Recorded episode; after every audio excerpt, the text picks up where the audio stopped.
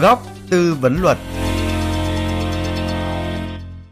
Quý vị và các bạn thân mến, hai vợ chồng, người mất người còn, thừa đất đang đứng tên chung hai vợ chồng trở thành di sản thừa kế do người chết để lại. Chỉ vài mét vuông đất, nhưng là nguồn cơn mâu thuẫn gia đình giữa mẹ và con cái, khi một trong số bảy người con nhất định không tặng cho phần di sản thừa kế của mình cho người mẹ, như trường hợp của bà Lê Thị Len ở tỉnh Thái Bình. Nhà tôi là mất năm nay là 8 năm, tôi đã cho các con tôi đi rồi, còn bây giờ của tôi với của ông ấy là có 156 mét. Hoặc à, gia đình là 6 người thì họ lại tặng lại cho tôi. Thế còn một người nó không tặng. Bây giờ tôi muốn là cái phần 6 người mà cho tôi thì làm đơn ra ủy ban. Ủy ban bảo là không chấp nhận được. Phải 30 mét mới tắt được. Trong trường hợp này của gia đình bà Len, các thành viên gia đình cần phải làm gì để người mẹ có thể đứng tên toàn bộ thửa đất? Chúng tôi đã mời luật sư Nguyễn Đức Hùng, Chủ tịch Hội đồng thành viên Công ty Luật trách nhiệm hữu hạn A và H, Đoàn luật sư thành phố Hà Nội trao đổi về vấn đề này để giúp quý vị có thêm những thông tin cần thiết liên quan tới vấn đề giải quyết tranh chấp di sản thừa kế. Trước hết, xin luật sư cho biết là theo quy định của pháp luật, vì sao các người con của bà Len lại phải làm thủ tục tặng cho thửa đất này cho bà? Vì thửa đất này thì đang đứng tên bà Len và chồng bà rồi ạ. Theo quy định của pháp luật thì cái thửa đất có diện tích 156 m vuông sẽ là tài sản chung của hai vợ chồng thính giả. Vâng. Mỗi người sẽ có quyền sử dụng một nửa à, thửa đất này và khi chồng thính giả chết thì cái phần quyền sử dụng đất của chồng thính giả sẽ trở thành di sản thừa kế của chồng thính giả. Nếu ờ, khi chết mà chồng thính giả không để lại di chúc thì theo quy định tại điều 650 và điều 651 của Bộ luật dân sự năm 2015 thì một nửa thửa đất thuộc quyền sử dụng của ờ, chồng thính giả sẽ trở thành di sản thừa kế và sẽ được chia cho những người thuộc hàng thừa kế thứ nhất của chồng thính giả bao gồm là vợ, cha đẻ, mẹ đẻ, cha nuôi, mẹ nuôi, con đẻ, con nuôi của chồng thính giả nếu có và à. những người thừa kế này sẽ được hưởng những cái phần di sản bằng nhau.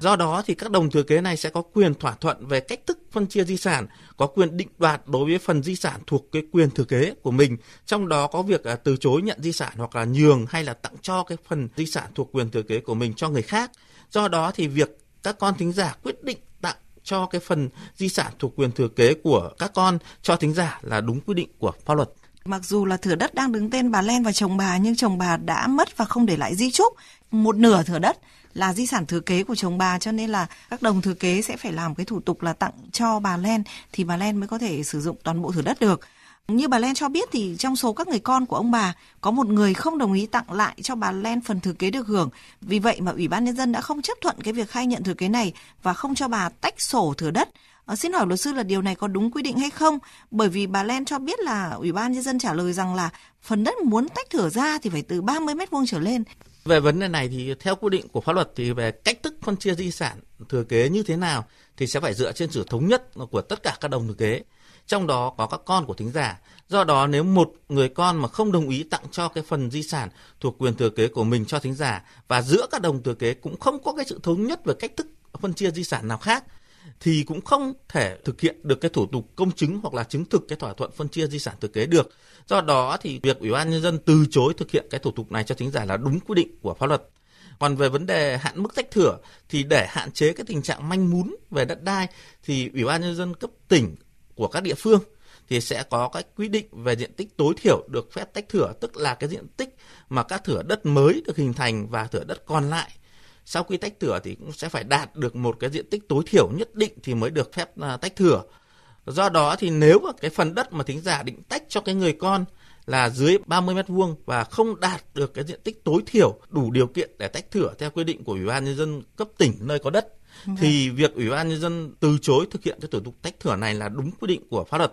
Và tôi cũng tư vấn thêm cho thính giả đó là thính giả thì đang ở Thái Bình đúng không? Và Đúng theo quy định tại khoản 1 của điều 6 của quyết định số 17 năm 2022 ngày 1 tháng 8 năm 2022 của Ủy ban nhân dân tỉnh Thái Bình thì diện tích tối thiểu được tách thửa 30 mét vuông trở lên đối với đất ở tại đô thị và tối thiểu là 40 mét vuông đối với đất ở tại nông thôn. Như vậy việc mà Ủy ban nhân dân nói rằng là phải 30 mét vuông trở lên mới tách thửa là đúng với quy định. Vâng. Ờ, nhưng mà thế thì trong trường hợp này bà Len cần phải làm gì ạ? Ờ, bởi vì là một người con không đồng ý tặng cho lại phần thừa kế thì bây giờ là cái thửa đất là không thể giải quyết được và luật sư có lời khuyên gì cho các cái thính giả như bà Len để tránh rơi vào cái trường hợp tranh chấp như vậy ạ? Vâng thì có thể nói là trong cái vụ việc của thính giả cũng như là rất nhiều các vụ việc khác thì phần lớn các đồng thừa kế thường là những người trong gia đình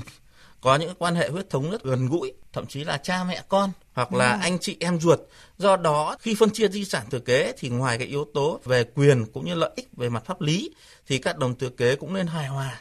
với cái yếu tố tình cảm gia đình cũng như là cái thực trạng của cái quyền sử dụng đất để đạt được cái sự thỏa thuận sao cho giữ gìn được cái tình cảm gia đình và tránh được những cái tranh chấp cũng như mâu thuẫn có thể phát sinh và ảnh hưởng xấu đến những cái mối quan hệ tốt đẹp của tình cảm gia đình wow. và một khi mà các thành viên trong gia đình thính giả đã có được một cái sự gọi là cảm thông chia sẻ thì wow. cái việc phân chia di sản này thì cũng sẽ có rất nhiều các cách thức để giải quyết ví dụ như là cái người con không đồng ý tặng cho ờ, thính giả thì có thể là nhận cái phần di sản của mình bằng tiền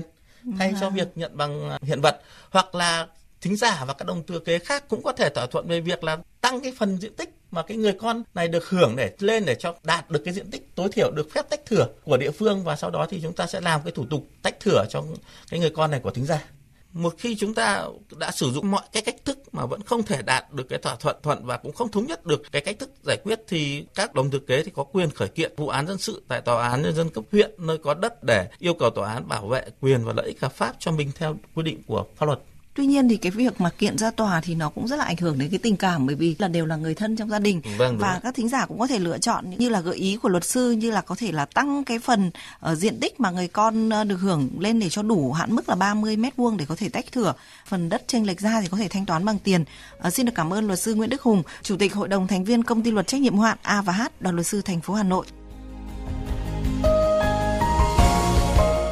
Quý vị và các bạn thân mến, nếu có băn khoăn thắc mắc gì về các vấn đề pháp lý, quý vị có thể gọi cho chúng tôi theo số điện thoại 024 38 266 345 trong giờ hành chính để được tư vấn cụ thể. Chúng tôi xin nhắc lại số điện thoại của góc tư vấn luật Ban Văn hóa xã hội VV2 trong giờ hành chính là 024 38 266 345.